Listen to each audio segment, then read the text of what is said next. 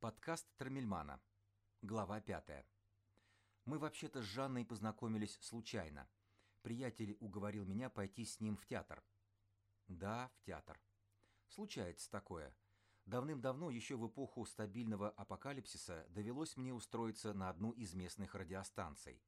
Краснее и бледнее от одной мысли предлагать себя в качестве наемного сотрудника, я все-таки уговорил себя прийти в их офис – где по пришествии был подвергнут скрупулезной аудиовизуальной проверке со стороны местных старослужащих, чей рабочий стаж исчислялся несколькими месяцами. Чей рабочий стаж исчислялся несколькими месяцами.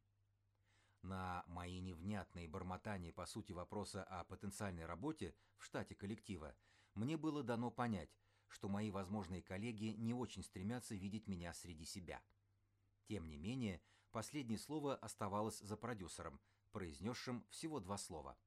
Ладно, пробуем. В общем, принять меня приняли. Но до сих пор у меня есть подозрение, что это выглядело как жест доброй воли и акт милосердия одновременно. Причем главным аргументом, как я думаю сейчас, склонившим часов причем главным аргументом, как я думаю сейчас, склонившим чашу весов в мою пользу, было наличие у меня пакетика с семечками, которые разошлись по карманам и рукам высокой аттестационной комиссии во время моего прослушивания, подчас принимавшего форму допроса. Прошел год моей работы на радио. Микрофон стал вторым я, диски и мини-диски подчас служили подушкой и подставкой под горячим ко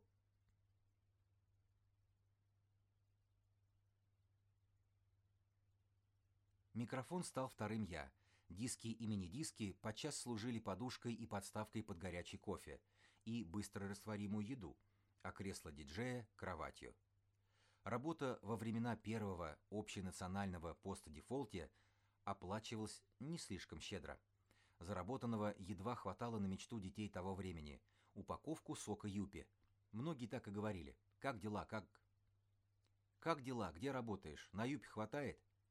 Вот как раз на Юпи и хватало. Юпи стал мерилом успеха и процветания. Фактически по шкале удовольствий он вытеснил все остальные порошки всевозможных цветов. Вот так весело от Юпи до Юпи проживали мы свои дни, недели и месяцы. Страна тем временем отходила от сильнейшего наркоза, постепенно приходя в чувство.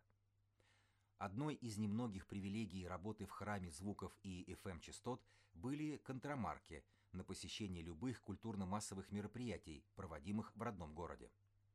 Пользуясь служебным положением абсолютно цинично, мы с коллегами постоянно зависали на дискотеках, закрытых кинопросмотрах, лекциях, показах, плавно переходящих в легкий фуршет и резко заканчивающихся банальной пьянкой. Обычный апрельский день грозил быть похожим на предыдущий апрельский день. Это не совсем входило в мои планы. Утро было недобрым, не солнечным, не продуктивным, неудачным. Короче, у меня было серьезное похмелье, доставшееся в наследство от посещения ночного клуба в предыдущий день.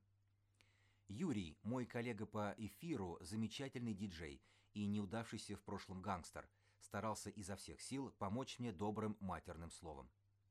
Совместный утренний эфир уже подходил к концу, а мой язык, отказавший мне в способности правильно артикулировать звуки из-за невероятной сухости во рту, постоянно подводил меня при произнесении названий композиций, идущих в эфире.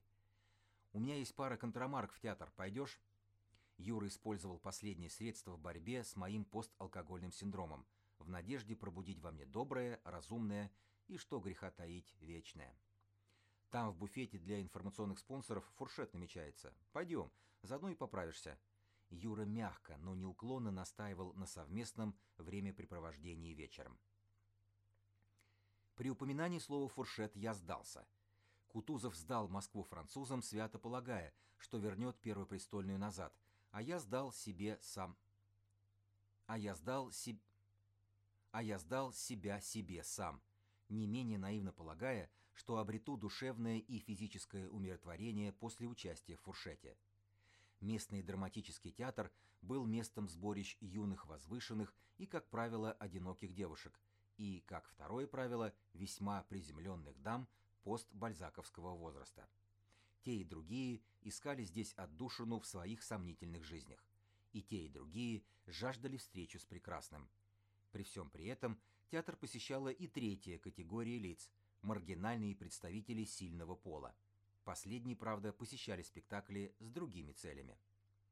Камерное настроение охватывало каждого уже при входе в этот храм академической культуры.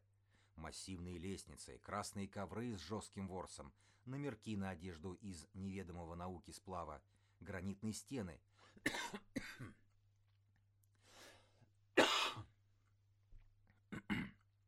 Сантиметровое стекло. Все настраивало на встречу с прекрасным. Но у меня было еще одно наблюдение. Мне всегда казалось, что в антрактах в буфете театра было гораздо больше людей, чем в самом зале. Возможно, это были всего лишь юношеские максималистские суждения, возможно, слабое знание основ элементарной математики или просто сила самоубеждения. Но буфет областного театра, будучи по площади сравним с площадью самого зала, очень часто не мог вместить всех желающих отведать канапе с теплой водкой или молдавским качественным вином. Что самое любопытное, после третьего звонка на вторую часть представления многие не выказывали очевидного желания возвращаться в зал. Обычно посетители театра после завершения антракта просили официанток повторить по 50 или по 100 с порцией канапе. Женщины, тянувшие на себе нелегкую лямку служения мельпомени на ниве разноса горячительных напитков и доставки бутербродов, никогда не сопротивлялись пожеланиям своих гостей. Напротив, служительницы театральной ресторанной культуры вкладывали все свое усердие, все силы и все напряжение лицевых мышц именно в этот момент, когда второй акт неизвестной пьесы современного автора уже начинался в свете софитов. Но мы отвлеклись. Какого черта? Театр? А, ладно, я согласен. Мое сознание было готово к потреблению очередного шедевра местной режиссуры. Вечер наступил, как и положено, по расписанию. Мы сидели в диджейской, готовясь ко встрече с прекрасным. Мой друг посмотрел на часы и, взяв со стола щетку для обуви, стал тщательно начищать туфли. Я посмотрел с некоторой укоризной на Юру и, надев куртку, поплелся за своим другом навстречу судьбе. Жанна сидела в полном одиночестве. Один из последних рядов, вокруг ни души. Считая про себя ступени, я спустился в зал, где в нерешительности остановился, пытаясь понять, где были наши места, указанные в контрамарках. Несмотря на то, что на них был указан второй ряд, я остановился глазами на верхней части портера. Ты глянь, какая фифа! За что я любил Юру, так это за его точные формулировки. «Идем, идем, с ней сядем». Мой соведущий слегка толкнул меня локтем, не давая шанса сориентироваться. Мне не оставалось ничего, кроме как последовать за ним. «Вы не возражаете, мы присядем рядом?» С очевидной мартовской интонацией Юра поинтересовался у неизвестной девушки. «Пожалуйста», — чуть слыша, ответила юная любительница провинциальных постановок. Юра сел справа от нее, я по другую сторону. Лицо девушки мне показалось знакомым. Через месяц мы поженились.